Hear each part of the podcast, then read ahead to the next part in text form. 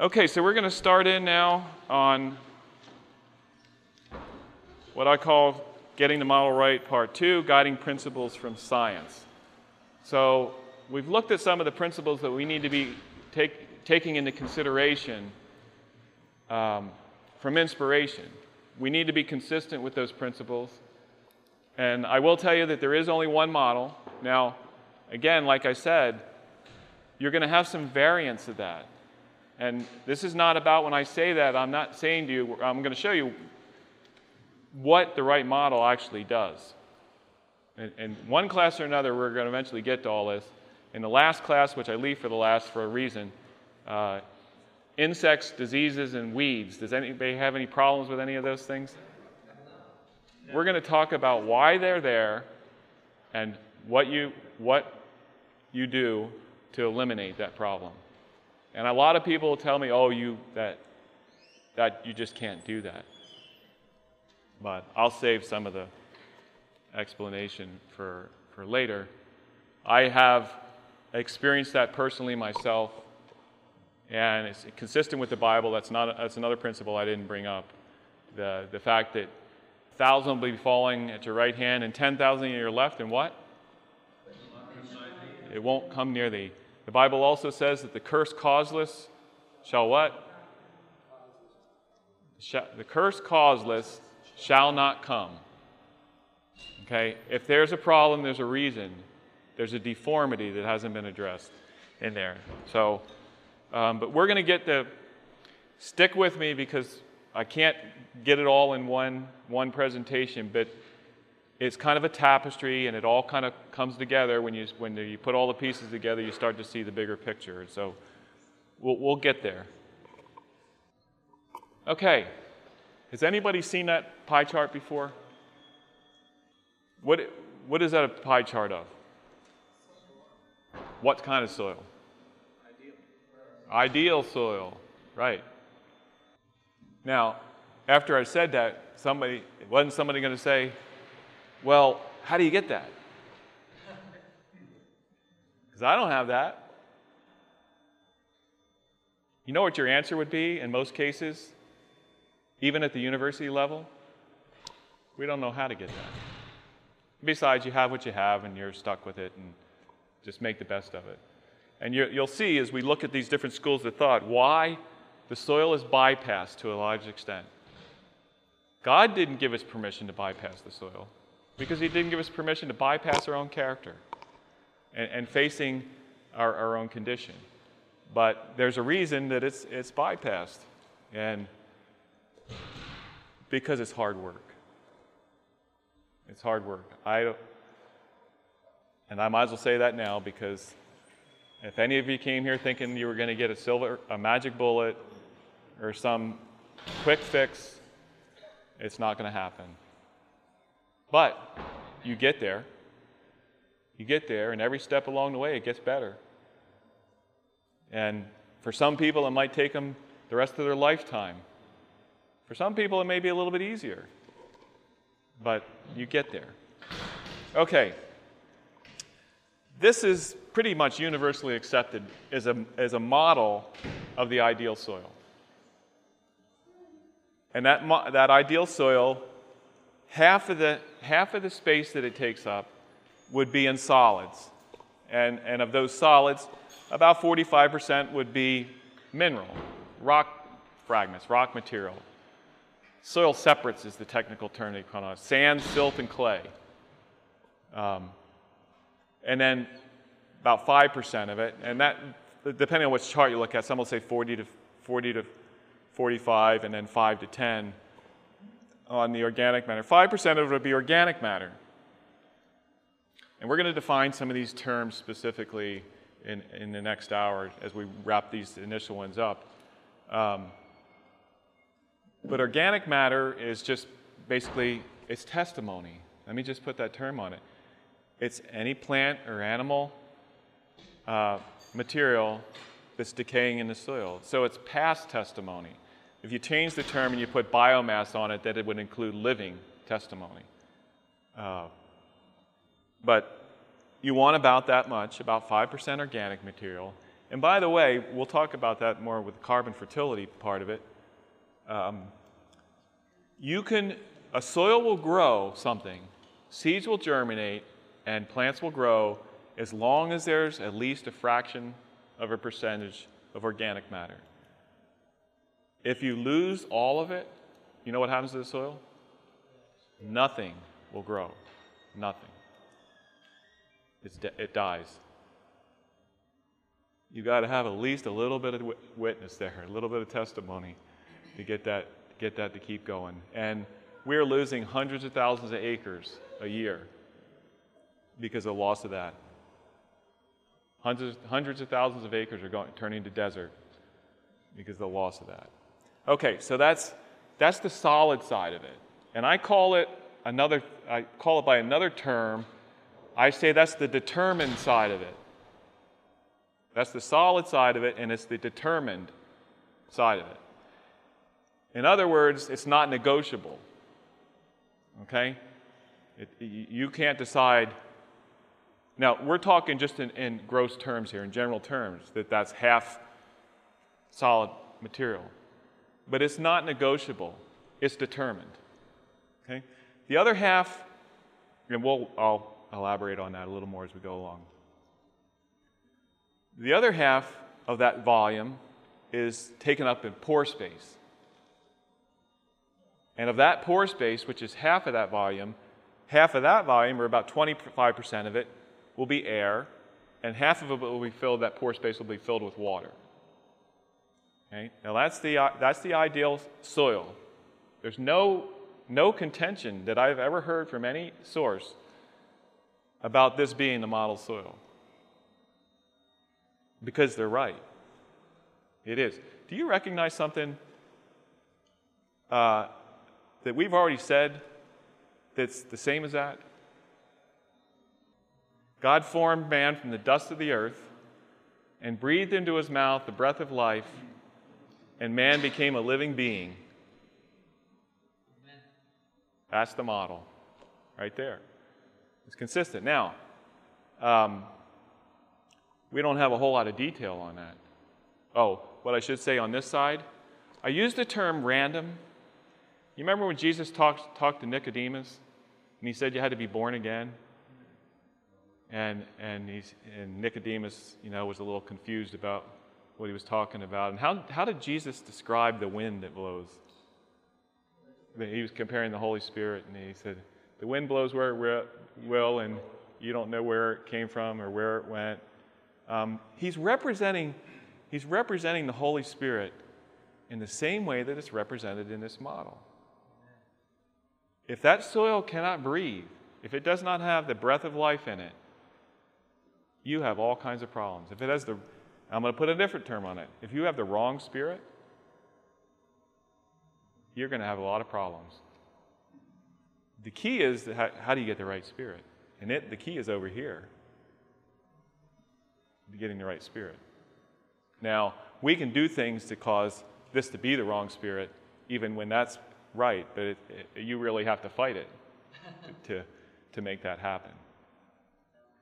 Um, so, what we need to do, that's the ideal soil. We're going to look at some of the different schools of thought and see how they stack up with this and the, and the, and the, the guiding principles that we, we got from inspiration to see, you know, is this what we should be following? Is this what we should be pursuing as far as growing things and working with our soil? Uh, because we have to this is pretty straightforward. And by the way, if you, if you read about the Holy Spirit, how is he represented in the Bible? As the rain, as the breath, as the oil. And you're going to see that one here. You're going to see the combination of these two things here when we get to that. Um, okay, so let's, let's look at some of the schools of thought. Okay, the first one we're going to look at is the conventional school of thought in agriculture. Um, it's pretty much the majority of what agricultural practice is, and it's based on selective chemistry. And what I mean by that is they choose the chemistry that they want to apply to achieve a certain objective. And we're going to get to that in a minute. And it's the difference between what do most growers, what do you get paid by when you grow stuff? By how much you, you yield, right? By the volume of what you produce. Now, the assumption is, well, it's not really an assumption, it is kind of, that you can't get yield and quality at the same time. It's a difference between, we're going to look at it in just a second, it's a difference between photosynthetic production and biosynthetic production. Photosynthetic, yeah, we'll say that. Let's just get through these and we'll, we'll, we'll get on to, I'm going to look at that a little bit, a little bit deeper. Okay, so what you have in conventional agriculture is they'll select the chemistry that they want to emphasize to produce yield. It's incomplete chemistry. And when I talk about chemistry, I'm talking about that mineral side. So when I use the term chemistry, I'm talking about the mineral side of that, that model. Okay? They use selective chemistry that will get them the highest yield, not necessarily the highest quality, but the highest yield. And what is the consequence of that when you use incomplete and imbalanced chemistry? What is the consequence of that? Malnourishment, yeah, mal- malnourishment. And so, what is the consequence of that? And then, what is the consequence of that? What do we do? What do we do to deal with it? What happens if you're a grower and your crop is sick and you don't do anything about it? It's going to die, right? I mean, you're never going to get it to market. I, I ran across a guy, I, I used to drive a semi for a natural foods company, and I was coming, I was heading towards Roswell, New Mexico, and this semi just flew by me, and in the back were a bunch of dairy cows. You could tell they were dairy cows. Some of them were feet up, you know, and I, I just got on the CB and I asked the guy, boy, where are you in such a big hurry to? And everything. I said, I got to get these cattle to the slaughterhouse before they die, or they can't kill them. Now you try to figure that out. But, you know, if you can't get it to the market, then you can't sell it and you, you can't make a living. But let me, let's just reason through this here. So, so you've got to have, as a consequence of incomplete and imbalanced chemistry, you have to have a lot of interventions, right? You have to have a lot of interventions that do what? Does it, does it correct the problem with the crop? No. What does it do? It buys you the time to get the cattle that are dying to the slaughterhouse. What are you, tra- what are you passing on when you take that product to the market and you sell it to somebody? What are you passing on to them? Are you passing on abundant health? What did Jesus say he came to do? Give us life and give us more abundantly. So you're just passing the problem on to the person who's going to consume that. And what are they going to require? Look at our health system, our healthcare system. What are they requiring? Interventions. You know, it's amazing to me when, when I started doing this consulting, I didn't go looking for it. Somebody asked me to do it, and then from there, you know, I'm several hundred clients out. But um, most, of, most growers have a, a fertilizer budget or fertility budget about this big, little, and an intervention budget like this, huge. And I tell them, I said, if you can flip that, you're going to be, first of all, you're not going to need that whole intervention budget. And all that extra money that you're spending on interventions is going to go into your pocket rather than, you know, to pay for all those interventions. Uh, huh? Yeah. I'll, I'll, give you a really good, this is a great illustration of this. It's a, it's a dairy in Australia, big dairy. They chose to, to, to restore complete and balanced fertility to their land because they had, they, they were just having all kinds of problems with their cows and everything. I mean, you, they used to milk cows for, for years. Now you're lucky if you get six months out of them before you got to send them to the slaughterhouse. But they chose to, to restore a complete and balanced fertility to their land, and within four years, they were making a million dollars a year more. Now, the interesting thing is where the money came from. They got about a couple hundred thousand dollars more out of increased quality of the milk. They're just pushing those cows so hard now, they, they didn't get that much more yield, that much more, that many more ga- gallons of milk, or pounds of milk as they, they measure it. They just got higher cream content, they got higher you know, quality of the milk, and so they got a premium for it because of that. So they were making a couple hundred thousand dollars a year more on that. The other $800,000 was in saved vet bills and drug costs. So they were putting $800,000 a year more into their pocket because they didn't have to pay the vet and buy the drugs to keep the cows alive so they can milk them. This is the same as true for growing fruits and vegetables and produce. We are spending, now I did this about 10 years ago and I haven't updated it, but we're spending about half what we are we used to on food now. About half. We're spending at least five to six times more on health care. And that's only on health care. There's all kinds of other interventions that are required because of um, poor productivity and poor quality of life and everything and dysfunction. It's, you know, so we're not, it's not that we, we have a cheap food policy in our country here. And um, we're not not spending the money, let me put it that way.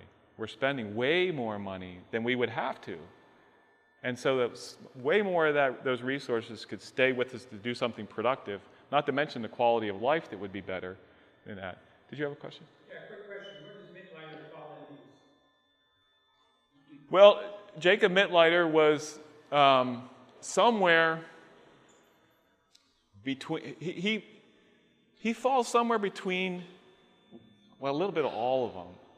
He, he tried to, in, in difficult situations, he tried, he understood chemistry, he understood fertility, and he applied it in a, in a fairly balanced way. But sometimes he would just bypass the soil because it was, it was a very, particularly in the mission field in the third world where you have difficulty acquiring resources and, and everything, it was, it was a little bit easier just to kind of go more with the soluble chemical, um, soluble fertilizer approach. Now, um,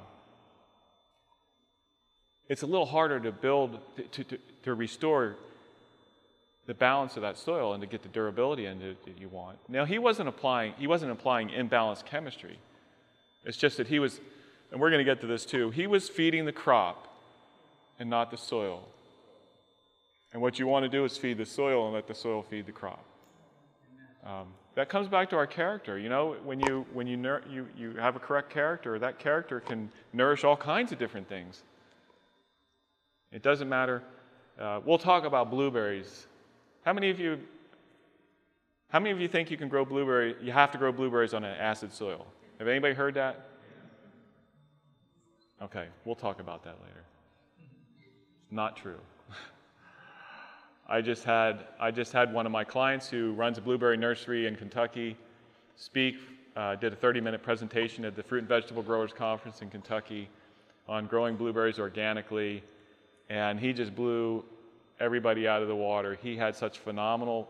He just this is a new planting, and he just, just had phenomenal growth. He didn't have to apply any interventions, uh, and he had something that, uh, which I'll, I'll elaborate on a little bit later he had something that's supposed to be an absolute no no. He had 80% saturation of calcium, huge amount of calcium, pH of 7.8. And his blueberries were doing beautiful. And I'll explain why as we get into get into that. Now you don't want that. That's that's excessive. That's excessive in that. But we're going to talk about why you can get away with that. You can't get away with it with any other element. You can get you can, can get away with it with calcium. The conditions are right. Okay we better keep moving here. We won't get all the way through these. Um, the, next, the next school of thought, and, and, and one that's up and coming, how many people in this, in this uh, room haven't heard of organic agriculture? I bet every single one of you heard it. Um, organic agriculture is based on carbon fertility. Now, you remember that, that reference I gave you, that principle from uh, Isaiah 8:20 to the law and to the testimony. If they speak not according to these, the law and the testimony, then there's no light in them. Okay? Organic agriculture, um, they believe in carbon fertility, that the application, and it's particularly predominantly overtly applied organic matter, compost, castings, manures, you know, organic materials is will restore your soil, will provide everything that's needed to your soil. Um, what they're telling you with that is, and when you, when you look at these, now up here, what they avoid, what they avoid up here is addressing a standard. They want to decide what the standard is because they want to decide the outcome. They want to decide the standard. Here, they predominantly, the, school of thought predominantly ignores the standard. That's the mineralization part of it, okay? When I say the standard, that's the mineralization part of it. That's the determined part of it. Um, they believe that you're, and let me know if, you, if any of you have heard this, all that matters is your experience. Has anybody heard that? All that really matters is your own experience. Right? Have you heard that? This is what this is the philosophy that's being pushed in this school of thought with the soil. Is that all that matters is your experience. Now, is any book out there, any book out there, okay to read? Do you think any book you read uh, would be nourishing to you? Or do you think there may be some testimony out there that may not be very good? What happens here, carbon fertility is a combination of the air, what I call the air elements, hydrogen, oxygen, carbon dioxide, and actually, believe it or not, ni- well, I'll just say that because I don't want to confuse anybody, complicate. The air elements and the mineral elements. When that organic matter begins to break back down into a stable form as humus, humus is balanced. And so if you have any excesses in minerals or imbalances, when it breaks down, what happens to the air elements that are extra? So, what happens when the organic matter breaks down into a stable form, which is called humus, which is balanced? Um, any excess air elements, oxygen and hydrogen, which can be in the form of oxygen or water, H2O, uh, and carbon dioxide, will return to the atmosphere. What happens to the minerals? What happens to the earth elements? The solid, the solid part of it, the determined part, what happens to it? Where does it go? It stays there. This is the hazard of, of this approach. Now, carbon fertility is very important, and you're going to see that when we do this when we do the session on carbon fertility.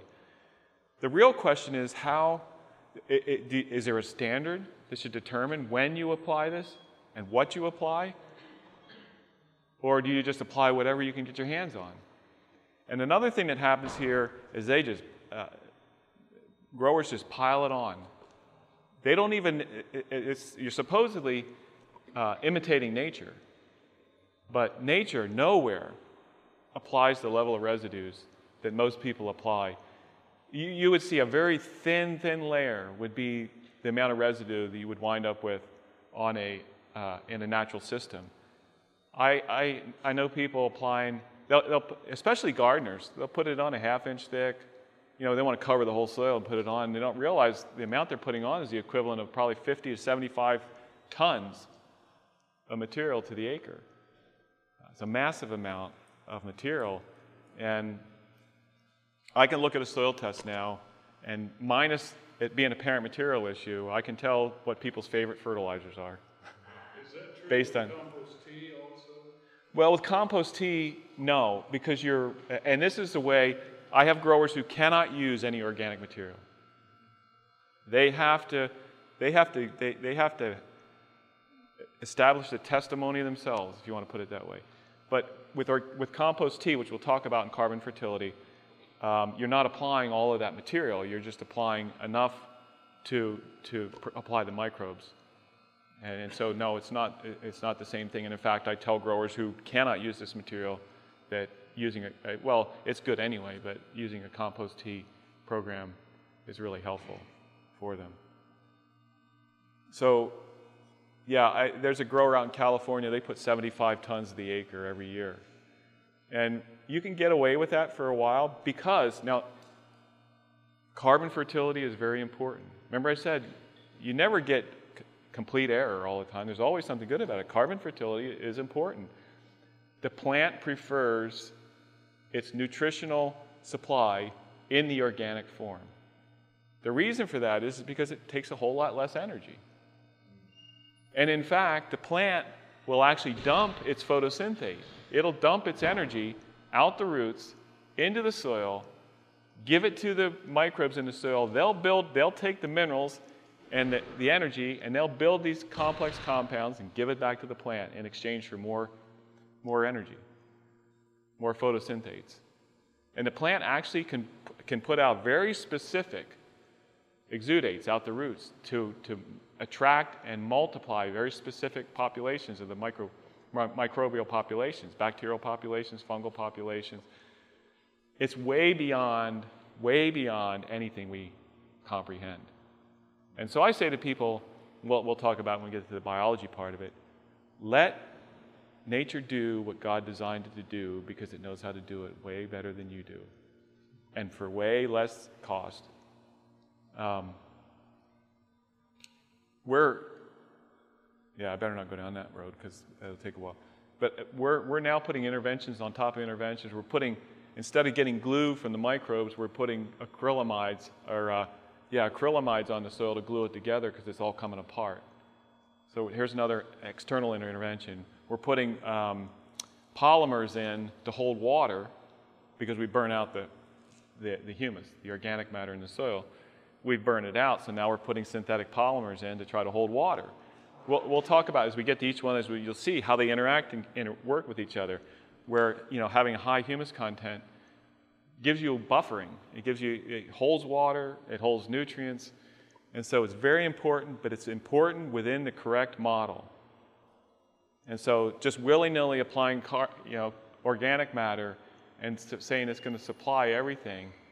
Um, the biggest problem you run into with it, and we're going to talk about when we get to the anions, is with phosphorus, sometimes with potassium. Because potassium can be leached out, sometimes, a lot of times it doesn't become an issue, but phosphorus doesn't go anywhere. And it just keeps accumulating and accumulating and accumulating. And with time, you'll start, your, your, particularly your vegetative crops will start getting bitter because of those high levels. And the problem with that one is that nobody knows how to get rid of it. You just have to grow it out. And I know growers have been trying to grow out excessive phosphate for 20 years, and they haven't hardly moved it. Because somebody was asking me, oh, yeah, there's a lot of there's a lot of reserves in the soil that are in, in the rock material, the parent material, that if it can be broken down, will become available for you. If the biology can break it, if the conditions are right, it can be broken down and made available, and phosphate's one of those. And so you get it all out the roof already, and then you, you got a good biological thing going on, they're just going to keep releasing it. And so you can go for decades sometimes and, and never be able to straighten that out. It's not a situation you want to get yourself into. Um, so, the organic school of thought, it, it's actually going to parallel another phenomena going on spiritually here because they have the same philosophy. This is primarily the movement, not the concepts about it that are good, like natural systems uh, and the carbon fertility or the organic materials, but the movement itself is based on pantheism. On pantheism. Do you all know what pantheism is? The movement itself is based on pantheism, and it's based on the, the idea that the earth is evolving that, and that all of creation is God. And so all that matters is your experience because it's moving you along with everything else to uh, um, get you there. I, I brought up before, you'll hear that term formation instead of reformation. Has anybody here heard of spiritual formation? It parallels this philosophy. It's, a, it's a, a, an experience that's not anchored by a standard. And it parallels the same thing going on, the same thing going on with this. The devil doesn't leave any discipline untouched, and he tends to use the same tactics the same, the same methodologies. Okay, better hop to it here or I won't, won't get this all done. Um, the biodynamic school of thought.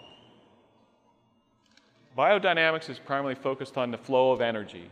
Now, I didn't put on that pie chart up above it, I should have put a sun with an arrow coming down because energy, the constant input of energy, is required for the rest of that to work.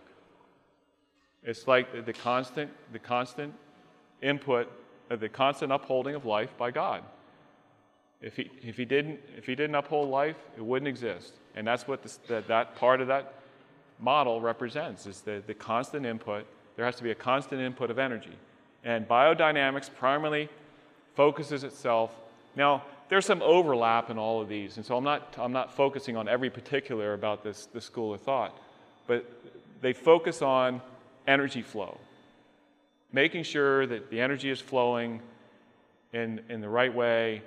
And this is a very legitimate issue as well. Some of you may have heard the term EC, or measuring the EC of your soil, which is the electrical conductivity of the soil. If your salt load is soluble salts is too high, your EC is going to be high. It's like it's like um, sticking your finger in an electrical socket. You know, short circuiting. You're short circuiting the, the flow of energy, the coherent flow of energy, and and it winds up doing damage to the roots of the plant, to to the uh, wherever it wherever it has that impact. So, the continual flow of energy and the coherent flow of energy is important to the soil system. But once again, what do you think they ignore? They ignore the mineralization and the standard again. They're supportive of this. It's not their primary focus, but they're supportive of the carbon fertility.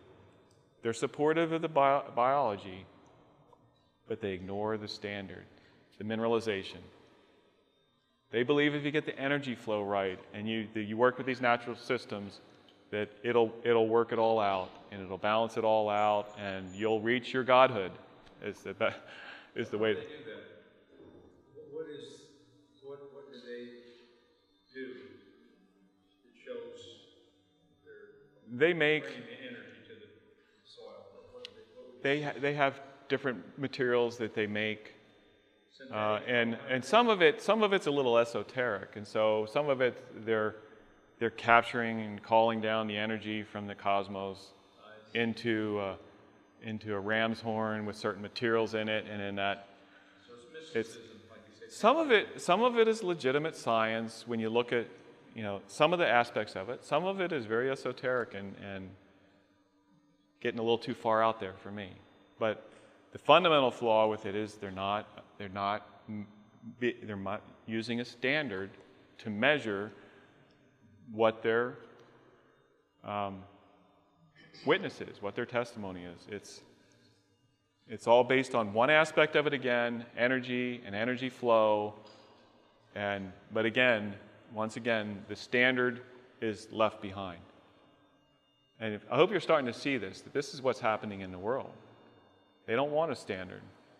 They don't want any absolutes. Right so they're coming up with all kinds of ways to deal with life and experience it that will leave that out of the equation. Okay permaculture and if anybody has any questions, just feel free to raise your hand if I didn't explain something well enough or you want. Uh, permaculture, I put up there, keep what you've got. In the, the, the school of thought of permaculture, the idea is to, to just preserve what you still have. There are, some, there are some methodologies to try to improve that, but by and large, it's really about protecting the system from any more loss by putting it in permanent culture, not disturbing it. Um, there are some other t- details I could put on that, but that's fundamentally, you know, there, there's really not a heavy focus on restoring. It's, it's just preserving the, the culture that you have and the, the assumption that, that, that, that nature is going to which it will do to the extent that it can, that nature will heal and restore. But again, they're not looking at any standard. They're not looking at mineralization and any standard related to that. Now, let me just say that there are people in these different schools of thought that do take that into consideration. Okay? So it's not, I'm, I'm not excluding everybody that's involved. I'm talking about the general philosophy uh, of the school of thought. Yeah, yeah. There's there's overlap. Like I said, permaculture is going to be sympathetic to the energy thing. They're going to be sympathetic to the carbon fertility. They're going to be sympathetic to the, the biology. Um, they're just not going to go for the standard again. They believe that these other things are sufficient. And it comes back to pantheism again. It comes back to the philosophy of that the creation is the creator itself. And so, um, okay, this one's a big one right now, and, it, and it, it really creates a lot of conflict, probably more conflict, believe it or not, than any, any of these others. And it's the biological school of thought. Um, have anybody taken any classes on soil biology from like Dr. Elaine Ingham or any of those? Okay. Um, she's the one, Dr. Elaine Ingham, uh, I can't remember where she is now. She was at Rodale, and before that, she was at Oregon State and ran Soil Food Web, where they would, they could take and they would, they take your soil and they could do a count on what your soil biology was, and you could use compost teas. Hmm? You, you could use compost teas that you made specific ways to emphasize fungal domination or, or bacterial domination. Um, and the assumption here is that the biology can fix any soil. The biology can go and get the minerals that are in the soil and, and restore balance to that soil. Remember the principle that we talked about, the whosoever principle? That a model has to be able to apply anywhere to any soil and any crop. Well, there's a problem with this one on that. If you're up in North Dakota and glaciated soils where with a wide mix of, of rock material, parent material that's been mixed together, you're in a, a moderate rainfall environment, so you have young soils, what they call young soils. This works great because the, min- the, the, mineralization might not necessarily be completely balanced, but the biology in the soil and the plants, believe it or not, want it balanced. And so the biology is going to take it to the most stable position it can be in. And if you have a reservoir like that, this, this system works great. Now let's move to Mississippi. In highly weathered soils, high rainfall, highly depleted, highly weathered. That's not going to work. You can put compost teas on, and the only benefit you're going to get is from whatever nutrition you get out of the compost tea with the microbes you put on. But there's just not enough fertility in those, those worn out soils for this to work. And if we're going to embrace a model, and I took classes from Dr. Ingham, very smart woman, and, and has tremendous knowledge that would be beneficial to everybody about the soil biology itself, the microbes in the soil. In fact, I brought the primer that she did for the USDA. I think it's one of the best little books to learn about soil biology. Um, but I just don't believe in that philosophy. I can't because I, I have to be able to apply the whosoever. I have to be able to apply that principle wherever I go. It has to work. I should be able to apply it, and it will work for any soil. And it just doesn't. It just doesn't. Now, what is marginalized in her in, in this in this uh, thought of soil? What's what's marginalized in, in? It's just her assumption that that nature, again, we're back to nature again. Nature can fix anything. Now, I will say that nature can fix anything if it's given the means to do it. Nature is not in rebellion against God. And when, the, when the, the, the soil life, the biology in the soil, is given the resources, it can do tremendous things to heal the land. But when you have a philosophy that it will do it in spite of the standard again, Oh, so it might ignore the selective chemistry or something like that? Well, you don't have the chemistry.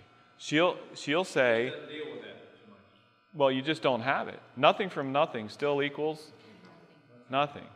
Okay, now the, the contention is made that every soil has everything in it that's needed, which is almost true.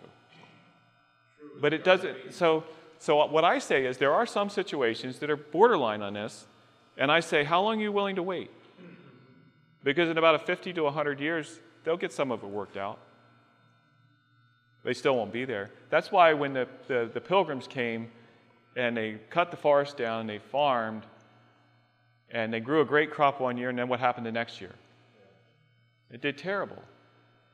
Well, again, you have overlap here. And so you may have, uh, you know, I was listening to a woman who works with the soil biology stuff, and she was working with a farm up in Minnesota. Again, they're up in the glacial belt. Um, working with us, they, they didn't have a lot of money. And so I'm not throwing, I, I want you just to see that it's not a complete model, is what I want you to see. Because they were using soil biology, they couldn't afford the, the fertilizers. And so they were using compost tea and whatever amounts of compost they could, they could make on the farm. They were using compost tea and they were using the biology to extract some of the minerals, the nutrients, out of the soil. And it was working fairly well. But it wasn't working completely. And so it can work, yes. And it is beneficial. Biology, I, I will tell you, the model that, that I'm going to tell you is right. The man who developed that model, which is totally consistent with that biblical model, the man who developed that model was a soil microbiologist. And his ultimate goal, his ultimate goal was to get that soil so that the biology could fully function. But he learned that without a standard, without the, uh, a complete and balanced mineralization, and we're going to get to this, you can't get, the soil can't breathe. And carbon fertility and soil biology cannot do what they can do without that, that foundation.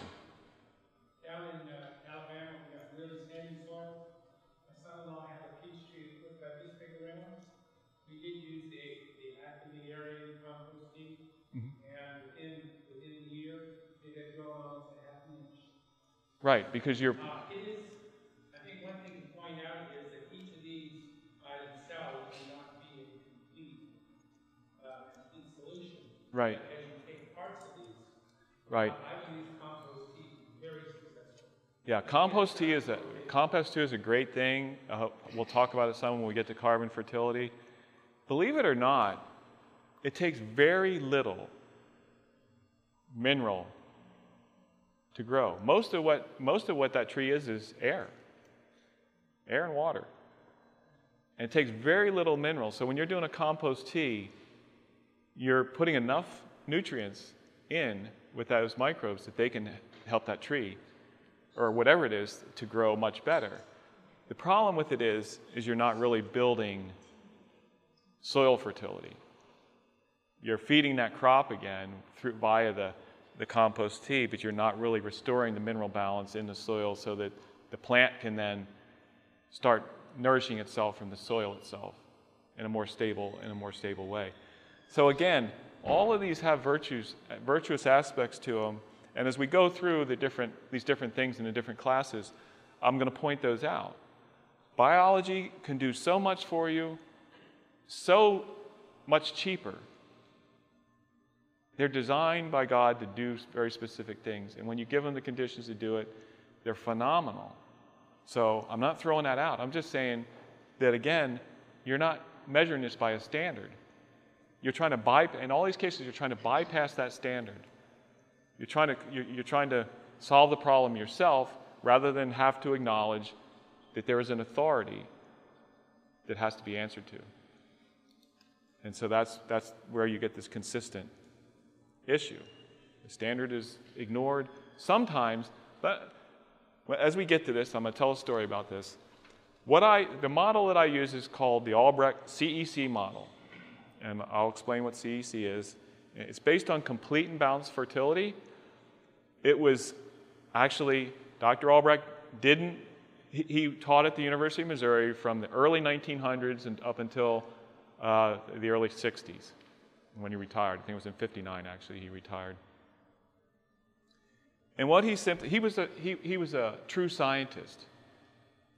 He said, don't, he said, go out and learn from nature, not in the lab.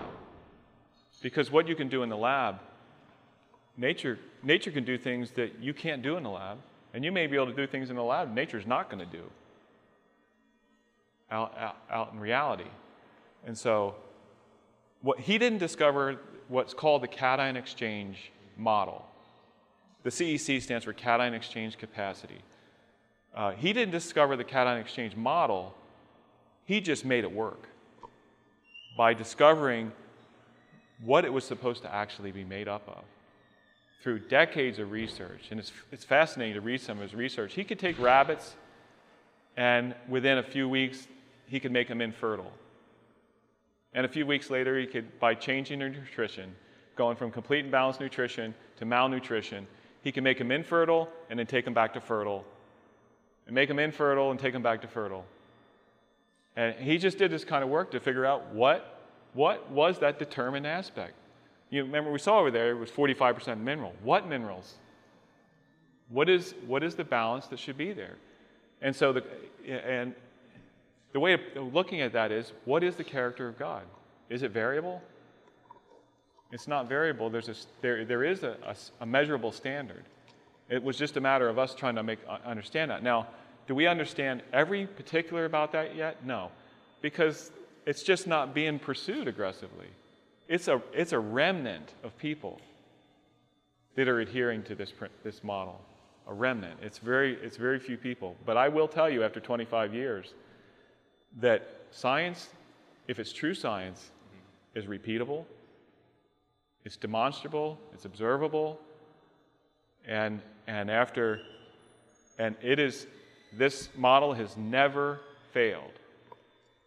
And that's a big statement to say, but I'm saying that that model, when it's, it's faithfully employed, has never failed at restoring the soil to health.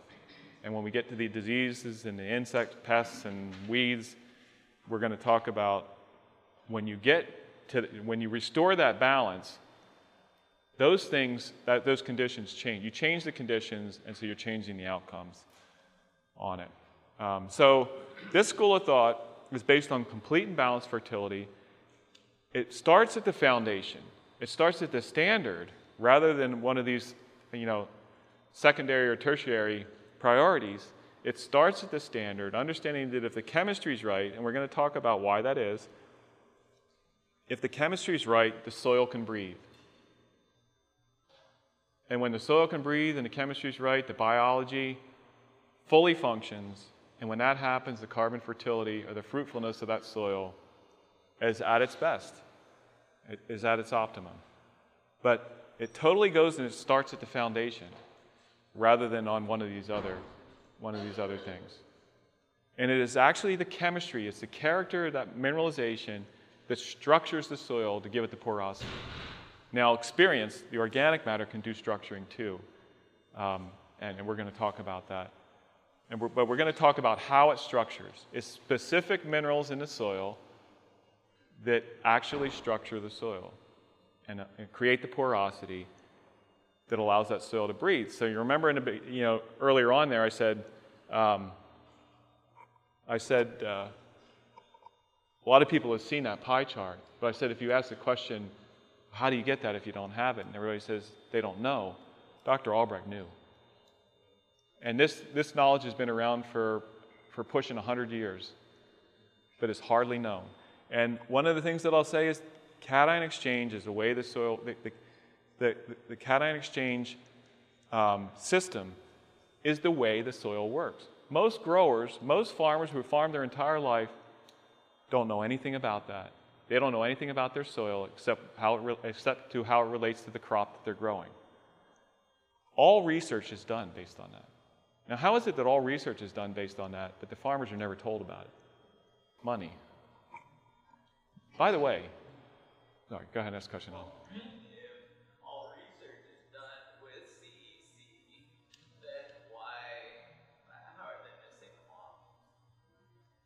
How are they missing the model? Yeah. They're not. But their priority, remember what I said their priority is up here? Yield.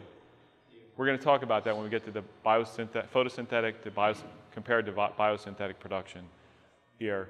And there's another, there's another priority, and it was mentioned over here money. Checkbook size. Who does the funding of the research? You would be surprised. I've got a couple of books here, but you would be surprised if you go on and start searching, which they're making it more difficult to do. There is more things understood than you can imagine. We know more things about what's right and what works than you can imagine. But what happens when you apply that? What happens when you apply what's right?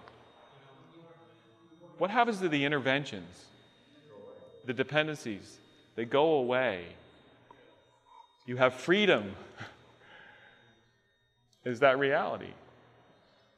And so, what happens to all of the industries and the vested interests that would go away? Do, do you think they're, do you think they're going to want to go away? Not willingly. And so, I hate to, I, hate to, to say that that's part of the reality, but that's part of the reality. You know, we know a whole lot about nutrition, and yet people's health is getting worse. I ask people the question do you, do you in, your, even in your own life or just in general, do you think that we have the conditions that we want in life? Honestly, answer that question. Do you have the conditions in life that you want? Do we have peace? Do we have health? Do we have cooperation? We don't have those things. So there's a disconnect somewhere between what we want and what we have. So the causes being put into play are not achieving the, the, the, effects or the objectives we want. So something's wrong with the causes we're putting into motion, the choices that are being made. But uh, the, a lot of this has been known for a long time, a long time. Even in the church. Even in the church. Kinsey has followed Albrecht's track pretty much. Neal Kinsey is the last living person who was actually directly trained by Dr. Albrecht. Um, and yes, he does. He does. He follows it. We're going to get into that when we do the soil test, and I better. I'm going to move past this slide here. Um, Now, one other question. In his book, I, I don't know about Albrecht Kinsey. Sounds like he's an evolutionist, basically, right? But, but he understands the chemistry. Is that correct? Am I thinking? he understands that, and he's not. See, the book was the book was kind of written for him with the information he gave, and so some of the slants that are in it, I'm not sure are Neal Kinsey's. I'm, I think they're the person who did a lot of the editorial. So he's the last living disciple of Albrecht. He's the last living person who actually trained directly with him. So, um, there was a German, prof- a, a German. He was a professor at one of the, the universities in Germany, and he taught this against the will of the, the university system in Germany. He taught it. He said, "Now this is what they want you. This is what they want me to tell you. So I'm going to tell you, and then I'm going to tell you to ignore all that, and then I'm going to tell you how it really works."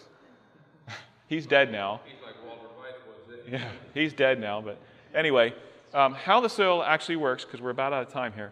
How the soil actually works to provide nourishment to growing plants. is through the colloidal exchange complex, the clay, the humus, and the root. Um, and we're going to get to the definitions of a colloid, but a colloid is just something that has a charge to it. And it attracts, in this case, it attracts cations, which we're going to talk about. Colloids typically have a negative charge to them, and they attract positively charged ions, uh, which, are, which are the cations calcium, magnesium, potassium, and sodium. Okay? Um, but it's through this complex. The clay has, is colloidal, so it has a charge to it. Humus is colloidal, so it has a charge to it. And the plant root is colloidal, it has a charge to it as well. And it's, it's the interplay of these that provides nourishment. Then there's other players in that. There's biology that's involved in that, um, and there's chemistry that's involved in that. But it's, it's through that complex that nourishment is provided to the growing plant. It's also provided through the organic matter humus storage facility, too. In other words, most of the anions, the negatively charged nutri- nutri- nutritional elements, uh, is stored in this complex, in the humus. It can't because it has, the, it has the opposite charge. Like charges repel, so it's not going to be attracted to the colloidal complex because of that. And also through microbial action and interaction. Microbial action in breaking down elements in the soil and making them available to the plant, and interaction with the plant through that, where the, the plant puts exudates out in, in exchange for minerals and other complex compounds. It interacts with the, microbe, the microbes in the soil, and nourishment is provided to the, the plant. We'll, we'll touch a little bit more on these things as we, we go along, but that is how the soil actually works to provide nourishment to growing plants. That is understood, it's known and understood. Um, but it is not disseminated. How many people think you, how many people do you think that have studied it know the truth, but they still don't disseminate it? There's reasons, the same reasons why they don't disseminate it. It's loss of power, it's loss of control, money. You know what the word money means, by the way? I'll change this. You know what the etymology of the term money is? Have you ever seen on the dollar bill that, that one eye at the top of the pyramid? Money is mon, one, I. Now, mon is one, I. Money. The E is dropped off, but money, one I. Now, I don't have time. I shouldn't even brought that up. I don't have to. You, you know how they, they put the, the uh, I don't, in like the Hindu religions, they put the dot up here on their forehead. And that one eye, they, they'll, they'll put that up here. It really actually has a legitimate, um, a legitimate, um, it's the seal. But what it is, is it's actually the balancing of the knowledge of God with the right understanding of God, the right spirit. Where your mind is balanced and it's singular in its vision and its purpose. One eye. But they put money as mon eye because they consider that the power, that the wealth, rather than the power of God. Okay. Study of words is fascinating. People don't realize, you know, what stuff actually means and some of that stuff. A lot of the occult stuff actually has some very legitimate uh, applications. It's just been corrupted. It's been perverted. Um, the difference between photosynthetic production and biosynthetic production. Photosynthetic production produces carbonaceous bulk, calories, primarily energy and calories, and it is yield driven. Yeah, I'm going to give them the audio version. It's supposed to. Um, biosynthetic production. This is not consistent with the biblical, with God's biblical purposes. It's not consistent with it. It's all about just your own thing. Biosynthetic production produces mineralized, proteinaceous bulk. It's a complete food source and it's driven by quality. On this side, you will be hard pressed to grow, mature, and bear fruit. It just doesn't happen. It's the reason we have so much trouble with obesity in society because there's a lot of calories, but there's no nourishment. Um, on this side, you can grow, you can mature, and you can bear fruit, and you can consistently do it. Let's see, we're about, let me see. And this is the principle here. You feed the soil and, you, and let the soil feed the crop. It doesn't matter what crop it is. Each crop, just like the 12 manner of fruit on the tree of life, each one has a slightly different quality to it and requirement. But when you have complete and balanced fertility, it has everything it needs and it takes what it needs from that banquet table. Um, and so you just need to be mindful of what those, you know, what those requirements are. Uh, we'll get to the blueberry thing. I was hoping I'd have time to do it now, but we'll get to the blueberry thing. Maybe I'll just do it real quick and we start the other one. But how many people you grow your garden based on the crop you're growing there? Like asparagus needs a pH of seven, and the blueberries need a pH of five, and this needs a pH of that. How many people plant their garden that way? No. Um, it's because the, while those characteristics are important to understand, there's reasons why they have those characteristics. In a complete and balanced soil, everybody gets everything they need. And we're done because my battery's running low.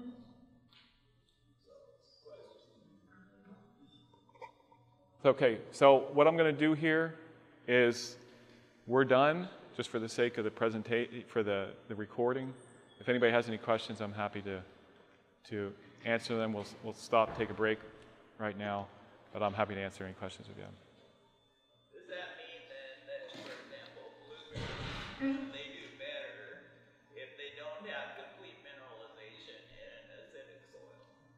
They do better, I mean, they, they do okay, they tolerate it. right? They don't. That would be the term to put on it. They tolerate it.